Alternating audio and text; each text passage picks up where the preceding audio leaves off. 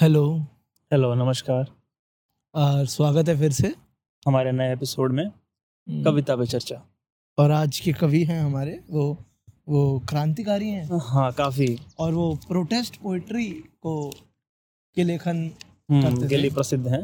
हम्म, और बहुत मुखर हैं। हाँ। अत्यंत मुखर हैं। हाँ गुस्सैल। गुस्सैल हैं जो मन में आता है वही लिख देते हैं हाँ, कागज़ पे। ना डरते ना डरे ना हाँ। चाहे उसकी आलोचना हो चाहे उसकी तारीफ़ हो। हम्म, चाहे बैन हो। हाँ इन चीज़ों का फ़िक्र नहीं करते इन चीज़ों के बारे में नहीं सोचते। तो उनका नाम है सुदामा पांडे धूमिल। धूमिल उनका पेन नेम है। Pen name Sudama Pandey. 9 नवंबर 1936 वाराणसी में उनका जन्म हुआ था।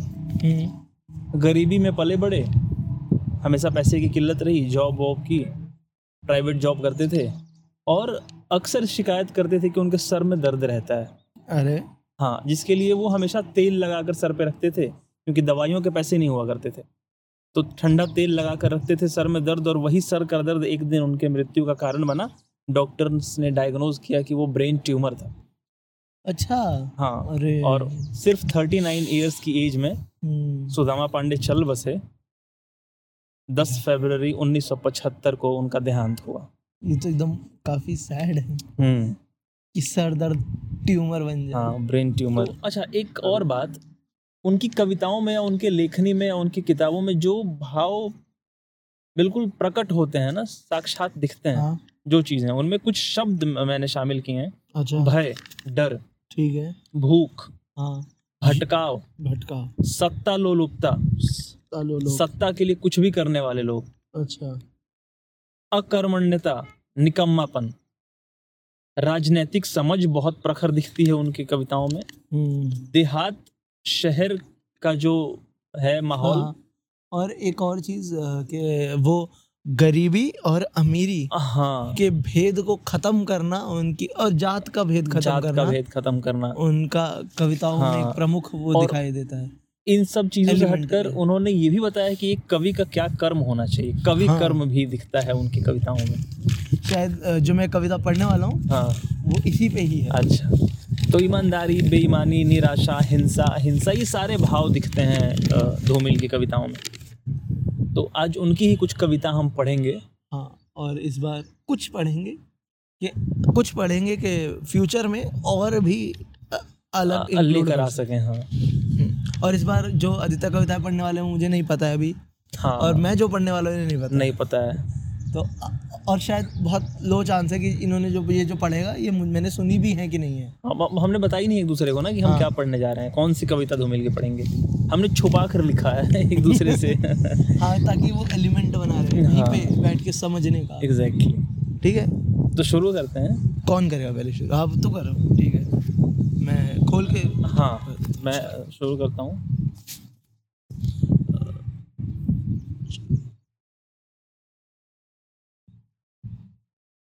पहली कविता जो है, जो मैं पढ़ने जा रहा हूँ, वो है,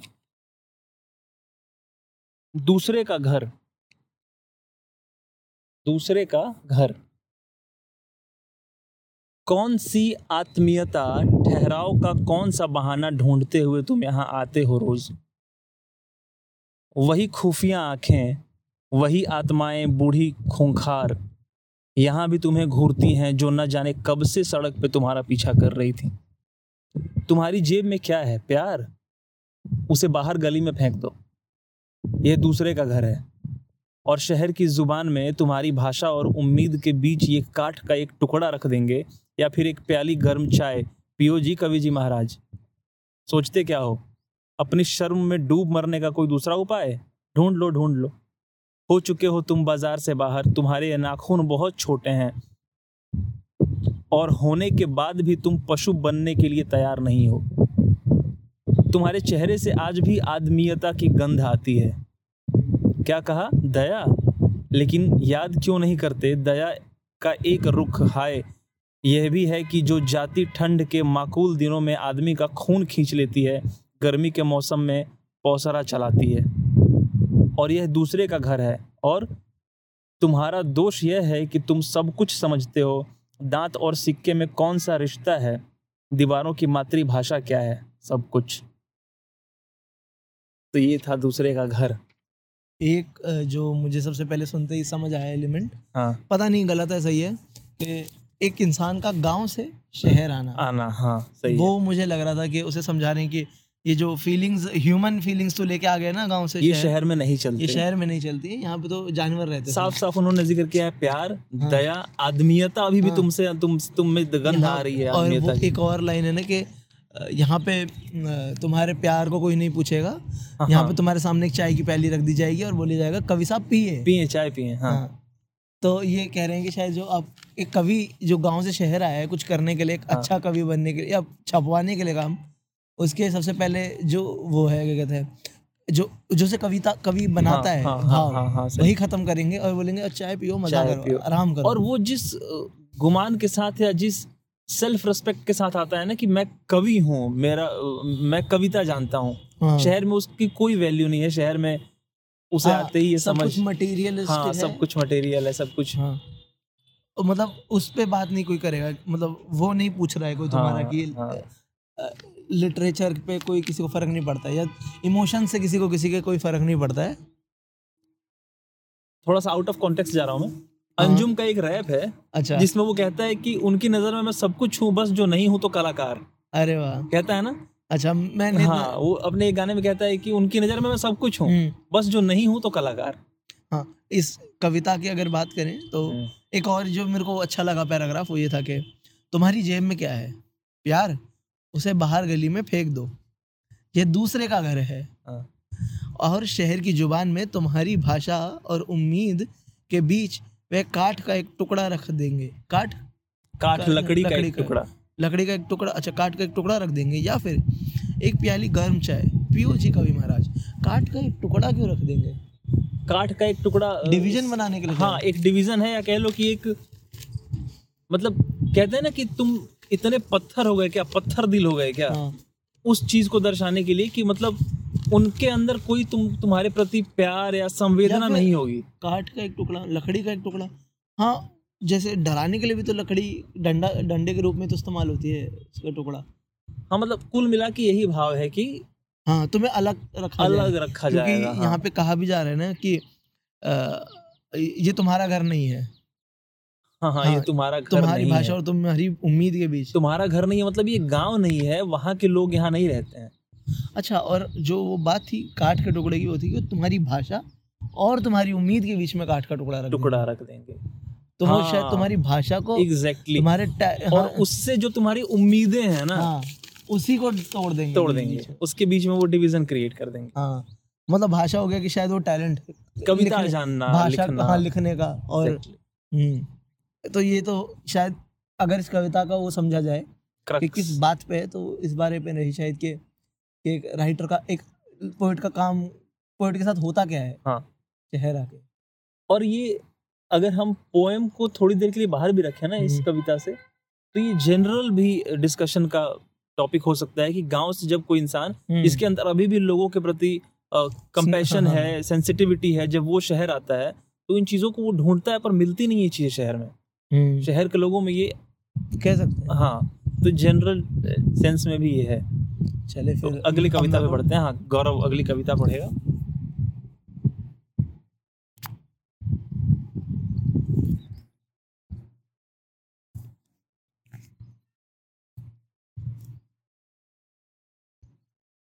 बारिश में भीग कर दस मिनट।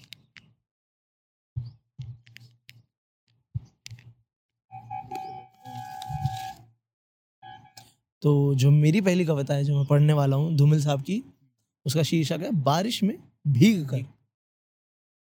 सहसा हम क्यों चाहने लगते हैं? हमारे सिरों पर छत हो। सहसा हम क्यों चाहने लगते हैं? हमारे सिरों पर छत हो।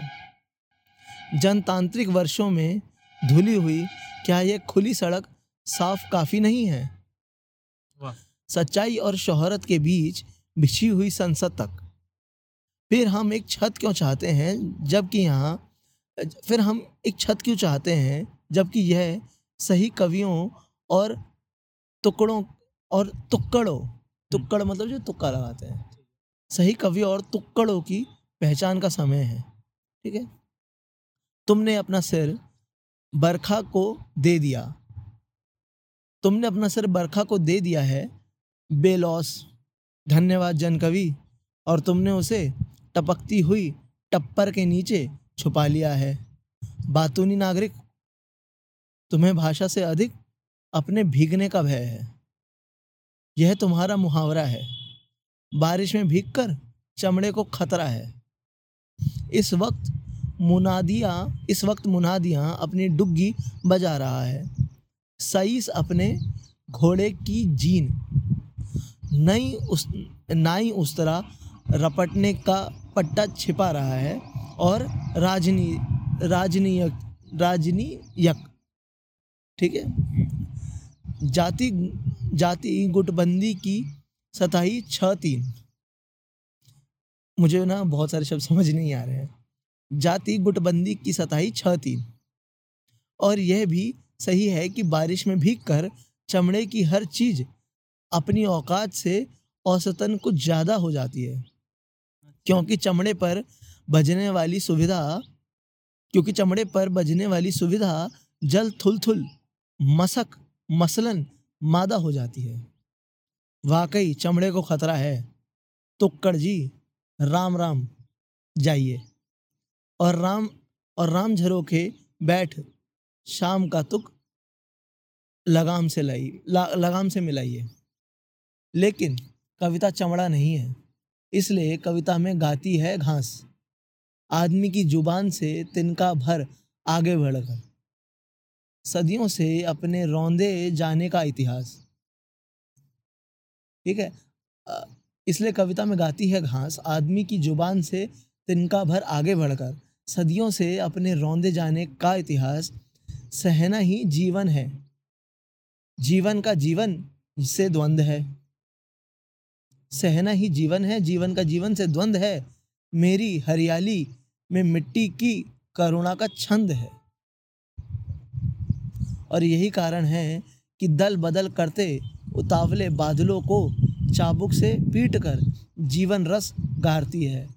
दौड़ दौड़ सारे आकाश में बिजली सदियों से रौंदी हुई घास को पुकारती है। इसलिए कविता में मामूली डिब्बा इसलिए कविता में मामूली पनरोपना। डिब्बा गुर, डिब्बा गुर्राता है झुग्गी के छेद से। टपकता है तो टपक, लेकिन बिजली की अंगूरी पकड़। कथरी पर सोए हुए मुन्ने पर मत लपक, और कभी इन्हीं छोटे छोटे ब्योरों को गाता है। उसकी यही साख है। उसके लिए कविता सिर्फ़ शब्दों की बिसात नहीं, वाणी की आँख है। बारिश में भीग कर आह्लादित कवि, बारिश में भीग कर आह्लादित कवि नंगे सिर घूमता है, कीच भरे रास्ते पर। अनुभव के नए नए पृष्ठों पर भाषा के समर्थन में बूंदें गिरती हैं। अनुभव के नए नए पृष्ठों पर भाषा के समर्थन पे बूंदें गिरती हैं। जैसे सामूहिक हस्ताक्षर अभियान में आसमानी दस्तखत। और कविता कविता से भीगती है। तृप्त और कृतज्ञ जैसे पानी पानी से भीगता है समरस और शांत। तो मुझे दो तीन चीज़ें समझ आई। मुझे बहुत कुछ समझ नहीं आया इस कविता का। बाप रे बहुत भारी भरकम एक बार डॉल भी खोल ले। हाँ। चल रहा है ना? हाँ चल। ठीक है। हाँ तो मुझे कुछ चीज़ें समझ आई। सारे एलिमेंट्स नहीं समझ आए। मुझे एक चीज़ समझ आई कि बारिश का मतलब है यहाँ पे शायद ऑपरेशन। हम्म। प्रताड़ना। ठीक है? या कि- कंज्यूमरिज्म की तरफ़ भी थोड़ा इशारा है ना? पता हो सकता है। हाँ। पर मुझे लगा कि ऑपरेशन की बात हो रही है क्योंकि वो कह रहे हैं कि इसी टाइम पे जब बारिश होती है तभी फ़र्क पता चलता है असली कवि में और तुक्कड़े में। तुक्कड़े होता है जो तुक्का लगा या तुकबंदियाँ करे। तुकबंदी करें हाँ हाँ जिसे सिर्फ़ रा- राइमिंग आती हो कविता ना आती हो। तो ये जो टाइम होता है बारिश का इसमें फ़र्क पता चलता है? क्योंकि जो असली कवि होता है वो बारिश के बारे में लिखता है। और जो तुक तुक्कड़बाज कवि होता है वो फलाना ढिमकाना बातें करने लगता है। वो मुहावरों का इस्तेमाल मुहावरों में पड़ा रहता है या फिर पास्ट के ही एग्ज़ाम्पल लेता रहता है। एक तो ये बात समझ आई। और एक और बात समझ ही आई कि यहाँ पे है ना रौंधी हुई घास। हम्म। शायद रौंदी हुई घासेस ऑप्रेस्ड जो लोग हैं जिनके जो माइनॉरिटी हैं या आदिवासी हैं दलित हैं उनकी यहाँ पे बात हो रही है शायद कि जब पहले तो कोई नहीं पूछता है चार साल पाँच साल जैसे ही इलेक्शन का टाइम आता है सबको याद आ जाता है सब उनके गाने गुणगान गाने लग जाते हैं सबको उनकी याद आ जाती है सब उनके हक को गाने लग जाते हैं। हम्म। पर कवि का काम है वो हमेशा बात करना उनके ऊपर। और बारिश और जब बारिश हो रही हो जब ऑपरेशन सबसे हाईएस्ट हो तब बात करना तो सबसे ज़्यादा ज़रूरी है और वही कवि चमड़े से क्या? हाँ ये वाला पार्ट मुझे बहुत कम समझ आया है। चमड़े का काम चमड़ा कहीं इंसान से तो नहीं कह रहे हाँ। हो सकता है। इंसान के अ, संदर्भ हाँ, में हाँ, तो नहीं हाँ, चमड़ा हो का इस्तेमाल किया है। इंसानियत या फिर हाँ हो सकता है। बारिश में भीगकर चमड़े को खतरा है। हाँ। इस वक्त मुनादिया अपनी डुग्गी बजा रहा है सईस अपने घोड़े की मुनादिया का मतलब होता है भगवान एक तरह से कॉलर होता है मुनादिया। अच्छा मतलब अगर बारिश हो रही है तो मुनादिया अपनी डुग्गी बजा रहा है हाँ। सईस अपने घोड़े की जीन मुनादिया वो भी हो सकता है शायद न्यूज़ रिपोर्टर कॉलर अच्छा। है क्योंकि उसका मतलब। हाँ। और सही सही होता है जो घोड़े को देखभाल करता है और जीन होती है घोड़े पर गद्दी जो होती है। नाई उस्तरा रपटने का पट्टा छिपा रहा है। अच्छा। और राजनयिक राजनयिक मतलब राज राजनेता। या नहीं डिप्लोमेट डिप्लोमेट हाँ भाई। हाँ। जाति गुटबंदी की सतही छह तीन और यह भी सही है कि बारिश में भीग कर चमड़े की हर चीज़ अपनी औकात से औसतन कुछ ज़्यादा हो जाती है। क्या मतलब हो सकता है इसका कि बारिश में भीग कर चमड़े की साइज़ बढ़ जाती है? चमड़े औकात से ज़्यादा हो जाता है चमड़ा। यार चमड़ा समझ नहीं आ रहा कि, कि किस उसमें कहा जा रहा है ना किसको कहा जा रहा है चमड़ा। अगर इंसान को भी देखें तो इंसान ये ये कह रहे हैं कि अगर अगर कोई जुल्म हो रहे हैं सरकार हम्म। द्वारा या कुछ भी तो वहाँ पे सब अपने अपने को बचा रहे हैं। हाँ पर जो मार खाता है जो अखाड़ा हो रहा है हाँ। बाद में वही पर जो ऑपरेशन है हाँ। उससे औकात बढ़ जाती है चमड़े की। ये तो कॉन्ट्राडिक्ट नहीं मतलब अगर हाँ ऐसे देखा जाए तो। ऑपरेशन से किसी की औकात कैसे बढ़ेगी? ऑपरेशन खत्म होने के बाद तो बढ़ सकती है ना पर। कि हाँ यार ये तब खड़ा था। पर शायद मैं गलत हूँ क्योंकि यहाँ पे समझ नहीं आ रहा मुझे सही से कि चमड़ा और फिर ये मुहावरे क्योंकि कई सारे इस्तेमाल हुए हैं। और हैं कि जो हर मुहावरा है वो हर मुहावरे में चमड़े का प्रयोग हो रहा है। चमड़े का कोई अपने चमड़े की गद्दी बना रहा है। डुग्गी में भी चमड़ा लगा होता है। हाँ तो ये तो एक हो सकता है पहला कि जर्नलिस्ट हैं जो वो अपनी चमड़े को खुद ही इंस्ट्रूमेंट बन के बैठ गए हैं। वही मतलब राजा जी की वाहवाही में लगे पड़े हैं खुद ही बज रहे हैं। और एक है कि गद्दी बन के बैठ गया है। जो घोड़ा पालने वाला है वही घोड़े की गद्दी भी बन के बैठ गया है। उनके मतलब उनके नीचे लग गया है या फिर कह सकते हैं कि उनको ऊपर चढ़ाने के लिए खुद जो जुल्म कर रहे हैं उनको ही वापस गद्दी पे पहुँचाने का काम करने के लिए बैठ गया है करने के लिए। अच्छा। ये हो सकता है। नाई उस्ता रपटने का पट्टा छिपा रहा है। पट्टा भी जो होता है वो चमड़े का ही होता है चमड़े का होता है हाँ, उसे छुपाना। ये हो सकता है कि उस तरह लगाने वाला या तो उस तरह वो सेल्फ डिफेंस का प्रतीक हो सकता है। नहीं मेरे को तो लग रहा है ऑफेंस का है क्योंकि ऑफेंस का। किसी को उस तरह लगाना है तो चूना लगाना होता है। लगाना होता है। हाँ। यहाँ उस तरह खाने कमाने का सोर्स भी है क्योंकि नाई तो उसी से खाता कमाता है। पर उस तरह छुपाना फिर पट्टा भी तो छुपा रहे है ना उसका? क्योंकि चमड़े पर बजने वाली सुविधा अच्छा एक और चीज़ मुझे बहुत अजीब लग रही है कि क्योंकि चमड़े पर बजने वाली सुविधा जल थुल थुल मसल मसक मसलन मादा हो जाती है मादा फीमेल को कहते हैं। तो क्या ये कह रहे हैं कि मादा तो नर और मादा हाँ। तो मादा हमेशा फीमेल को कहते हैं। हाँ। तो क्या कह रहे हैं कि चमड़े का मिसयूज जैसे औरतों के ऊपर जो हाँ हाँ समझ बोल बोल। औरतों को जो हम लोग मतलब समाज में जो औरतों का हाँ, वो उत्पीड़न है। उत्पीड़न है। या उन भेदभाव है जो ये भेदभाव है या उनका उनके प्रति गलत नज़रिया है हाँ हाँ। कि उनको हम जब भी देखते हैं तो ऑब्जेक्टिफाई हाँ हाँ हाँ समझ गया। एक ऑब्जेक्ट की तरह हैं। ऑब्जेक्ट की तरह देखते हैं। हाँ। या यूज़ करने के लिए देखते हैं। हाँ सेक्सुअली अब्यूज करने हाँ। के लिए देखते हैं। तो कहीं चमड़े से यही तो नहीं आशय है कि हमेशा सब लोग चमड़े का इस्तेमाल करना चाहते हैं। क्योंकि हाँ, आखिर में चमड़े को मादा कहा है। स्त्री कहा है चमड़े को। तो ये राजनेता ये सब लोग कहीं ऐसा तो नहीं कि चमड़े का इस्तेमाल करना चाहते हैं चमड़े को सिर्फ़ उसी निगाह से देख रहे हैं कि काश ये मैं अपना बना लूँ काश इसका इस्तेमाल कर लूँ काश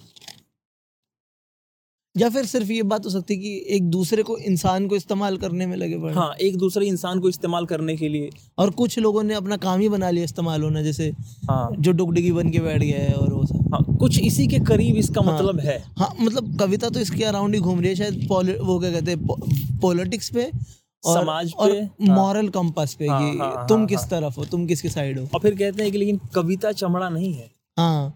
इसलिए कविता में गाती है घास। हाँ और घास है ओप्रेस्ड इंसान जो दबा हुआ है ना सबसे। आदमी की ज़ुबान से तिनका भर आगे बढ़कर। हाँ मतलब इंसान की रीत से भी बाहर हाँ। औकात से भी बाहर। मतलब बहुत मतलब कई लेयर्ड है ये कविता। हाँ और ये लिखी भी जिस समय में होगी उसका भी शायद इफ़ेक्ट इफ़ेक्ट होगा देखियो हाँ। शायद नीचे डेट है क्या? एंड में बिल्कुल। हाँ ये 1999 में लिखी है। नहीं नहीं 76 में तो उनकी डेथ हो गई 79 में। अरे सॉरी हाँ। एक्चुअली ये छपी छपी 99 में है लिखी कब है ये इस बात का ज़िक्र नहीं। अरे। उनके मरने के बाद ये कविता छपी। हम्म, चलो कोई नहीं हम आगे बढ़ते हैं। हाँ क्योंकि बहुत ज़्यादा बहुत थिंकिंग हो गई है हाँ, और समझ नहीं आ रहा है। हमें आगे बढ़ना चाहिए लो। कौन सी पढ़ोगे? अगली कविता मैं पढ़ देता हूँ। लो। ठीक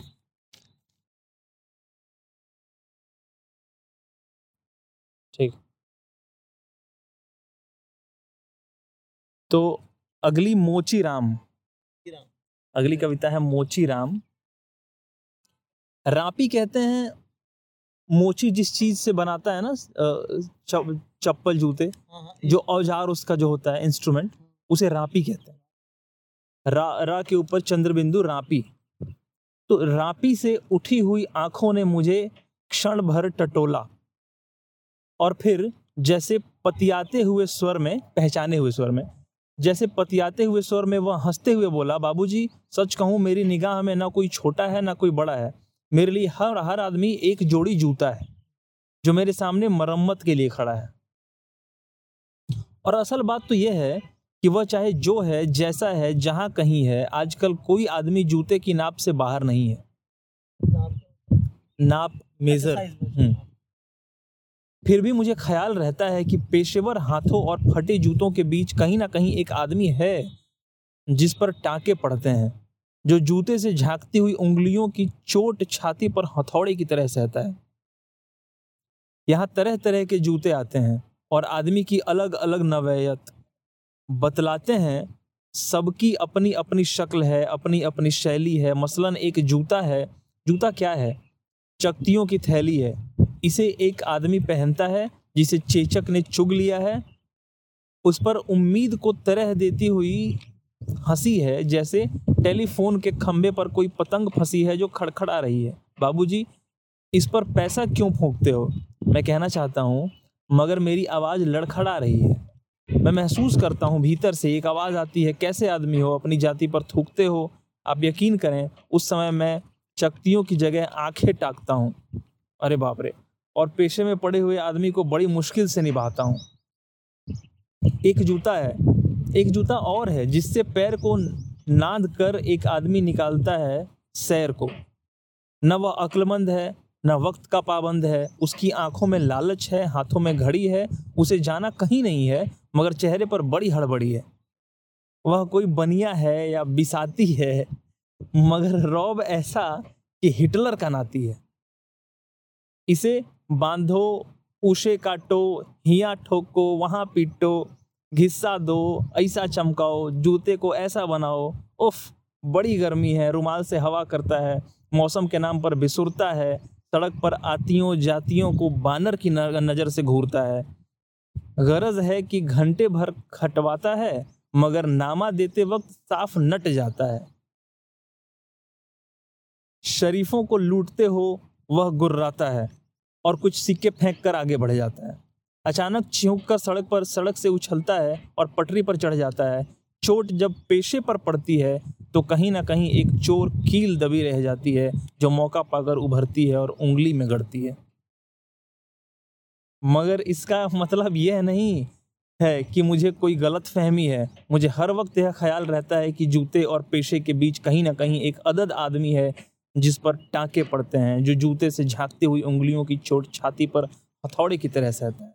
और बाबूजी, असल बात तो यह है कि ज़िंदा रहने के पीछे अगर सही तर्क नहीं है तो राम नामी बेचकर या रंडियों की दलाली करके रोजी कमाने में कोई फ़र्क नहीं है। और यही वह जगह है जहाँ हर आदमी अपने पेशे से छूटकर भीड़ का टमकता हुआ हिस्सा बन जाता है। सभी लोगों की तरह भाषा उसे काटती है, मौसम सताता है अब आप इस बसंत को ही ले लो। यह दिन को तांत की तरह तानता है, पेड़ों की लाल लाल पत्तों से हज़ारों सुख तले धूप में सींचने के लिए लटकता है। सच कहता हूँ, उस समय रापी की मूठ को हाथ में संभालना मुश्किल हो जाता है। आँख कहीं जाती है, हाथ कहीं जाता है। मन किसी झुंझलाए हुए बच्चे सा काम पर आने से बार बार इनकार करता है। लगता है कि चमड़े की शराफत के पीछे कोई जंगल है जो आदमी पर पेड़ से वार करता है। और यह चौंकने की नहीं, सोचने की बात है, मगर जो ज़िंदगी को किताब से नापता है, जो असलियत और अनुभव के बीच खून के किसी कमजात मौके पर कायर है, वह बड़ी आसानी से कह सकता है कि यार तू मोची नहीं, शायर है। असल में वह एक दिलचस्प गलतफहमी का शिकार है, जो यह सोचता है कि पेशा एक जाति है और भाषा पर आदमी का नहीं, किसी जाति का अधिकार है, जबकि असलियत यह है कि आग सबको जलाती है, सच्चाई सबसे होकर गुजरती है कुछ है जिन्हें शब्द मिल चुके हैं, कुछ हैं जो अक्षरों के आगे अंधे हैं। वे हर अन्याय को चुपचाप सहते हैं और पेट की आग से डरते हैं, जबकि मैं जानता हूँ कि इनकार से भरी हुई एक चीख और एक समझदार चुप दोनों का मतलब एक है। भविष्य गढ़ने में चुप और चीख अपनी अपनी जगह एक ही किस्म से अपना अपना फ़र्ज़ अदा करते हैं। भाई ये बाप रे वाह क्या चीज़ है ये? पर नहीं पर ये पूरा लेसन है एक तरह से। हाँ यार। मतलब पूरा आइडिया होना ये बात कहना कि वो जो एक लाइन है ना कि लोग जो भाषा को जाति समझते हाँ। इंसान भाषा को जाति में बांटते हैं। हाँ किसी जाति का भाषा बताते हैं। हाँ। और एक और वो बहुत अच्छा है कि जब मैं कुछ कहता हूँ तो लोग मुझे कहते हैं कि तू मोची नहीं शायर शायर है पर वो ये बात ही नहीं समझते बात ही नहीं समझते कि हाँ वो ये ये ये एक्सपीरियंस है ये किताबी बातें नहीं है। हाँ वाकई। जो तुम्हें शायरी लगती है। कितनी अजीब अजीब बात। वहाँ बात सुन उसकी जब वो कहता है कि जब मुझे कोई कम पैसे देकर जाता है ना ज़्यादा काम करवा हाँ। के हाँ। और जब पेशे पर चोट पड़ती है हाँ। तो एक कील सी रहती है जो उंगली में चुभती है। हाँ। इसकी उंगली में जिसका जूता सिला है। हाँ। क्या बात है ना? मतलब हाँ। क्या बढ़िया लिखा है यार। और एक और बहुत बढ़िया बात है वो पूरा एक ह्यूमन साइकी को समझाते हैं जो अमीर है ना हाँ। जो थोड़ा सा भी अमीर हो गया है हाँ। वो अपने से नीचे जो थोड़ा सा किसी चीज़ से किसी कोई किसी से ऊपर है ना अगर तो अपने से नीचे वाले को दबाने की पूरी कोशिश करता है। हाँ हाँ। तो एक बाबूजी हैं बनिया है जो है हम्म, वो कितना पैसा होते सोते भी नौकरी होते सोते भी आके मोची से एंड में पैसे के लिए लड़ ही रहा। है और इतने कानून करता है कि यहाँ हाँ, काटो वहाँ हाँ, सिलो हाँ। ये घिसो वो एक घंटा इसने बर्बाद कर दिया हाँ। और फिर कुछ सिक्के फेंक के चला जाता चला है। जैसे और कह रहे कि शरीफों को लूट रहे हो। हाँ शरीफों को लूट रहे हो। हाँ। उल्टा चोर कोतवाल को कोतवाल को डांटे। तो ये इस पे कुछ कहा नहीं जाएगा इससे ज़्यादा। और आखिरी बात तो। फिलॉसफी है भाई। क्या? इनकार से भरी हुई एक चीख और एक समझदार चुप दोनों का मतलब एक है। एक समझदार चुप और इनकार से भरी चीख क्या। बात है? दोनों का मतलब एक हाँ। दोनों सेंसलेस है। दोनों सेंसलेस हैं। दोनों का कोई काम नहीं। हाँ क्या बात है। बहुत बढ़िया। अरे वाह ये तो मतलब ये तो वो है ना ट्रांसपेरेंट कविता थी। हाँ। इसमें तो क्या हाँ इसमें तो ज़्यादा लेयरिंग कुछ नहीं करा कुछ नहीं है। जो है ज्यों का मतलब आग की तरह लिख दिया है इसको। हाँ, हाँ। वो किसका शेर है कि हमसे पूछो? हमसे पूछो गज़ल क्या है? गज़ल का फन क्या है? हाँ। कैसे चंद शब्दों में आग छुपाई आग जाती है? छुपाई जाती है। जानिसार अख्तर साहब का शेर है। हाँ। जिन साहब को। तो अब मैं आगे बढ़ता हूँ। बिल्कुल।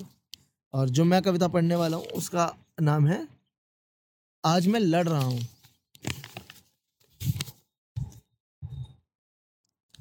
आज मैं लड़ रहा हूँ।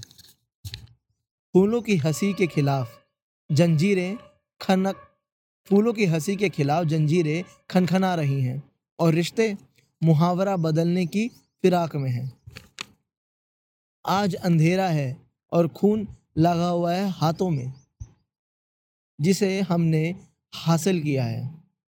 वह पालने में नहीं, रक्त लथपथ कढ़ाई कढ़ाई की बगल में पड़ा है।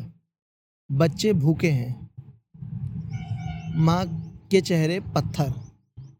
पिता जैसे काठ। अपनी ही आग में जले हैं जो सारा घर। पेशेवर गुलाबों की हँसी ने खारिज कर दिया है वसंत। पेशेवर गुलाबों की हँसी ने खारिज कर दिया है वसंत और कविता की नसों में बहता हुआ खून ज़रूरत की जगह जहमत बन गया है। अक्सर उठते हैं सवाल, कहाँ है युवा जन? परिवर्तन के अग्नि चक्र पर, परिवर्तन के अग्नि चक्र क्षुधित शुगित इतिहास। इसका मतलब बताऊँगा शुगित इतिहास। पीले पत्ते पतझड़ की ओर उड़ते गए हैं। चुटकुलों सी घूमती लड़कियों के स्तन नकली हैं? नकली हैं युवकों के दांत? वे जबड़े जाम क्यों हैं? जिन्होंने खून की रपट पड़ी है। मैं सुनता हूँ उत्तर धीरे से मुझमें उभरता है। जैसे काल कोठरी की दीवारों पर उभरते हैं शब्द। कल सुनना मुझे। जब दूध के पौधे, जब दूध के पौधे झर रहे हो, सफ़ेद फूल। जब दूध के पौधे झर रहे हों, सफ़ेद फूल निशब्द पीते हुए बच्चे की ज़ुबान पर। और रोटी खाई जा रही हो चौके में, गोश्त के साथ। जब खट कर कमा कर खाने की खुशी परिवार और भाईचारे में बदल रही हो। कल सुनना मुझे आज मैं लड़ रहा हूँ। बहुत तो, खूबसूरत। हाँ ये कविता उसी किताब से है कल सुनना मुझे जो तूने स्टार्टिंग में बताया था ना। इसमें थोड़ी उम्मीद दिखती है इस कविता हाँ में। और इसमें पूरा पार्ट है वो कहते हैं कि वो बता रहे हैं कि वो क्या कर रहे हैं। वो क्या कर रहे हैं as a writer as a kavi as a poet struggle कर रहे हैं। उनका क्या स्ट्रगल है? वो बता रहे हैं कि मैं सुन रहा हूँ लोगों की बातें और मैं आगे बता रहा हूँ। और अभी मेरी बातें सुनना अभी रुक जाओ। हाँ अभी रुक जाओ। अभी मैं लड़ रहा हूँ कल मुझे सुनना। बदलाव आएगा। हाँ और वो अच्छा बदलाव जो एंड में एक होप की रे है हाँ कि बच्चे के बच्चा दूध पिएगा। निशब्द पीते हुए बच्चे की ज़ुबान पर। हाँ फूल दूध के फूल झरेंगे हाँ, झरेंगे। हाँ हाँ हाँ। घर में रोटी आएगी और गोश्त के साथ खाई जाएगी। खाई जाएगी। पेट भरेंगे। खट कर खाने की खुशी परिवार और भाईचारे में बदल, बदल रही हो। कल सुनना मुझे आज मैं लड़ रहा हूँ। बहुत बढ़िया। क्या बात है। और ये पूरा कंपैरिजन है ना वो पहले दिखाते हैं कि बच्चा भूख से रो रहा है हम्म। माँ खुद पत्थर हो गई है सुन्न पड़ गई है माँ। घर में खाने को कुछ नहीं और बाप काठ बन के उस घर में आग लग रही है क्योंकि बाप लकड़ी बन गया है। हाँ, माँ पत्थर बन गई है तो बस अब आग ही चल रही है टकरा के। मतलब घर में सब डेड ही पड़े हैं एक तरह से। हाँ क्योंकि पैसा नहीं है हम्म। कमा नहीं और सकते। कहते हैं ना कि जब पोवर्टी बहुत ज़्यादा हो जाए हाँ। तो सेंसिटिविटी भी खत्म हो जाती है। हाँ। क्योंकि तुम सेंसिटिव होके करोगे क्या? जब अगर भूख से बच्चा रो रहा है तुम्हारे पास खिलाने को कुछ नहीं है हाँ, तो तो सिवाय उसके रुदन को सुनने के तुम और क्या करोगे? कुछ भी ऑप्शन ही नहीं है ना तो तुम एक तरह से पत्थर ही तो बन जाओगे। हाँ। तो क्या बात पोवर्टी को बहुत सटली एक्सप्लेन किया है। बहुत बढ़िया मज़ा आ गया मतलब ये तो छू के हाँ हाँ। सारी ही कविता एकदम छू और होप भी दे रहे हैं ना। अभी हाँ। स्ट्रगल कर रहा हूँ हार नहीं मान रहा हूँ हाँ मैं लड़ रहा हूँ लड़ रहा हूँ अभी। एक तरह से ये सेंस है कि मैं तुम्हारे लिए लड़ रहा हूँ। हाँ अब मैं तो तुम्हारी आखिरी खोल देता हूँ भाई। ये है। ये है। आ, लो। हाँ चलो वहाँ से पढ़ लेना। बस माइक थोड़ा ऊपर रखना। तो अगली जो कविता है उसका शीर्षक है कविता। अरे वाह। उसे मालूम है कि शब्दों के पीछे कितने चेहरे नंगे हो चुके हैं। हम्म। करो करो उसे हैं मालूम- कुछ लोग अब क्या करें हम? उसे मालूम है कि शब्दों के पीछे कितने चेहरे नंगे हो चुके हैं और हत्या अब लोगों की रुचि नहीं आदत बन चुकी है। बहुत बढ़िया। वह किसी गंवार आदमी की ऊब से पैदा हुई थी और एक पढ़े लिखे आदमी के साथ शहर में चली गई। हम्म। एक संपूर्ण स्त्री होने से पहले होने के पहले ही गर्भाधान की क्रिया से गुजरते हुए उसने जाना कि प्यार घनी आबादी वाली बस्तियों में मकान की तलाश है। लगातार बारिश में भीगते हुए उसने जाना कि हर लड़की तीसरे गर्भपात के बाद धर्मशाला हो जाती है और कविता हर तीसरे पाठ के बाद। अरे वाह बहुत बढ़िया। भगवान नहीं अब वहाँ अर्थ खोजना व्यर्थ है। पेशेवर भाषा में नहीं अब वहाँ अर्थ खोजना व्यर्थ है। पेशेवर भाषा में तस्कर संकेतों और बैल मुत्ती इबारतों में अर्थ खोजना व्यर्थ है। हाँ हो सके तो बगल से गुजरते हुए आदमी से कहो, लो, ये रहा तुम्हारा चेहरा, यह जुलूस के पीछे गिर पड़ा था। इस वक्त इतना ही काफ़ी है। वह बहुत पहले की बात है जब कहीं किसी निर्जन में आदमी पशुता चीखती थी और सारा नगर चौक पड़ता था। मगर अब अब उसे मालूम है कि कविता घेराव में किसी बौखलाए हुए आदमी का संक्षिप्त एकालाप है। क्या बात फिर वही कविता की स्टोरी कविता के फेट पे इन्होंने लिखा है। पूरा स्टोरी की कविता हाँ। कैसे कैसे गाँव से शहर आती है और एक पहले औरत से कंपेयर एक जवान लड़की से कंपेयर हम्म। करना और एक वो लाइन है कि तीसरे गर्भपात के बाद हर लड़की धर्मशाला नहीं तीसरे तीसरे गर्भपात के बाद या तीसरा पृष्ठ के बाद। हर लड़की तीसरे गर्भ के पास गर्भपात के बाद धर्मशाला हो जाती है और कविता हर तीसरे पाठ के बाद। हाँ। कंपेयर किया है बिल्कुल। तीसरे पाठ के बाद? मतलब तीसरे चैप्टर के मतलब तीसरे हाँ, वर्ष के हाँ, बाद हाँ। या फिर? अच्छा इतनी लंबी कविता का या कोई मतलब नहीं मतलब है नहीं है लोग उतना इंटरेस्ट नहीं लेते मतलब अच्छा हाँ वो हो हाँ, जाती है क्या कहते हैं? बोरिंग हो जाता है हाँ। हाँ वो वो होल्ड नहीं कर पाता टेंशन हाँ अटेंशन होल्ड नहीं कर पाते। पर ये वाली बहुत बढ़िया थी कि कविता का। पूरा फेट और कैसे? और लास्ट की लाइन बहुत अच्छी है। अब उसे मालूम है कि कविता घेराव में किसी बौखलाए हुए आदमी का संक्षिप्त एकालाप है। अगर अब कविता कुछ बोलती भी है तो वो सिर्फ़ एक आदमी की चीख पुकार है। उससे भीड़ को कोई लेना देना और उसे भी पागल ही समझा है। जा पागल समझा जाता है है हाँ। कि इन बौखला गया ये आदमी। हाँ। पागल है। जबकि पहले इसी से पहले लिखा है कि पहले के जमाने में एक जानवरता दिखती थी एक आदमी पशुता चीखती थी और सारा नगर चौक पड़ता था। हाँ मतलब एनिमलिस्टिक उसका हाँ। नेचर दिखता था कि हाँ और सब लोग ध्यान देते थे अब किसी को फ़र्क ही नहीं पड़ता। क्या बात है। बस अब एक आखिरी कविता मैं पढ़ता हूँ और हम फिर विदा लेंगे। ठीक है। इस एपिसोड की।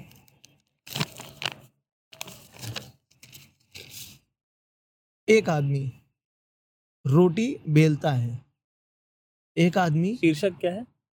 शीर्षक कुछ नहीं है जो मेरे पास स्क्रीनशॉट अच्छा, था अच्छा, है, ठीक कुछ लिखा नहीं था। एक आदमी हम्म। रोटी बेलता है। एक आदमी रोटी खाता है। एक तीसरा आदमी भी है जो ना रोटी बेलता है ना रोटी खाता है। वह सिर्फ़ रोटी से खेलता है। मैं पूछता हूँ यह तीसरा आदमी कौन है? मेरे देश की संसद मौन है। ये तो पूरा पूरा अटैक है बड़े बड़े व्यापारियों पे बड़े बड़े कैपिटलिस्ट पे। बिल्कुल। ये तो डायरेक्ट किसी किसी आ, एक बहुत जो इंडिया में सबसे अमीर आदमियों में है उनके ऊपर ही है एकदम। क्योंकि संसद भी मौन ही है उन पे। मौन है। पर ये बहुत अच्छा है कि एक आदमी रोटी बेल रहा है और दूसरा खा रहा है। पर एक है जो से खेल रहा है जिस जिस जो पूरी इकोनॉमी से पैसे के साथ लोगों के जीवन के साथ खेल रहा है और उसे फ़र्क भी नहीं पड़ रहा और संसद को भी कुछ कह नहीं सकती वो भी डर के रहती है उससे। एक और है? एक और है मतलब हाँ, मेरे हाँ, पास हाँ। चार थी चलो चलो करो करो। तो एक आखिरी मैं पढ़ देता हूँ। हम्म, भेंट शीर्षक है भेंट भेंट यानी मुलाकात। हाँ गिफ्ट भी तो होता है ना शायद भेंट? अच्छा हाँ भेंट तो गिफ्ट भी होता है और भेंट मुलाकात भी होता है। हाँ। चलो पढ़ के समझ में आएगा कि कौन सी कौन भेंट सी है। भेंट है? कल सुदामा पांडे मिले थे। कल सुदामा पांडे मिले थे हरहुआ बाज़ार में। खुश थे बबूल के बन में बसंत से खिले थे। फटकारते बोले यार खूब हो देखते हो और कतराने लगते हो। गोया दोस्ती ना हुई चलती फिरती ऊब हो गई। आदमी देखते हो सूख जाते हो पानी देखते हो गाने लगते हो। वे ज़ोर से हंसे मैं भी हंसा। संत के साथ बुरा सा फंसा सोचा उन्होंने मुझे कोचा क्या सोचते हो? रात दिन बेमतलब बवंडर का बोल नोचते हो ले देकर एक अदद चुप हो। वक्त के गंजेड़ी की तरह फूंकते रहे हो चेहरे पे चमाइन मूत गई है। इतनी फटकार जैसे वर्षों से अपनी आँखों में थूकते रहे हो। अरे यार दुनिया में क्या रखा है? खाओ पियो मज़ा लो। विजयी बनो विजया लो। रंगरती ठेंगे पर चढ़े करोड़पति। ये थोड़ा ये है कि खाओ पियो मज़ा लो। हाँ। छोड़ो टेंशन ये ऐसा नहीं लग रहा है कि बुढ़ापे में आते आते लिखी है। हाँ हार मान गए। ठीक है। बहुत सोचना वोचना नहीं है। ठीक है बस। ऐसा कहना कि ठीक है। हाँ चलो। चलो। लास्ट लेने ठेंगे पर चढ़े करोड़ करोड़पति तो इसके साथ हम खत्म करते हैं आज हाँ। का भी एक एपिसोड आज आप सब बताइएगा आपको कैसा लगा? बिल्कुल और कोई और मतलब अगर आपको समझ में आए तो ज़रूर हमें हाँ हमसे शेयर करिएगा हमारा इंस्टाग्राम है हाँ। फेल्ट थॉट या हिंदी घराना एट हिंदी अंडर स्कोर घराना। हम्म, आप वहाँ आ सकते हैं वहाँ पे हमें बता सकते हैं शेयर कर सकते हैं अपने थॉट्स बिल्कुल। तो लाइक साथ शेयर करें सब्सक्राइब करें जो भी होता है। अब मुझे ये भी करना पड़ेगा। लाइक करें। धन्यवाद। धन्यवाद।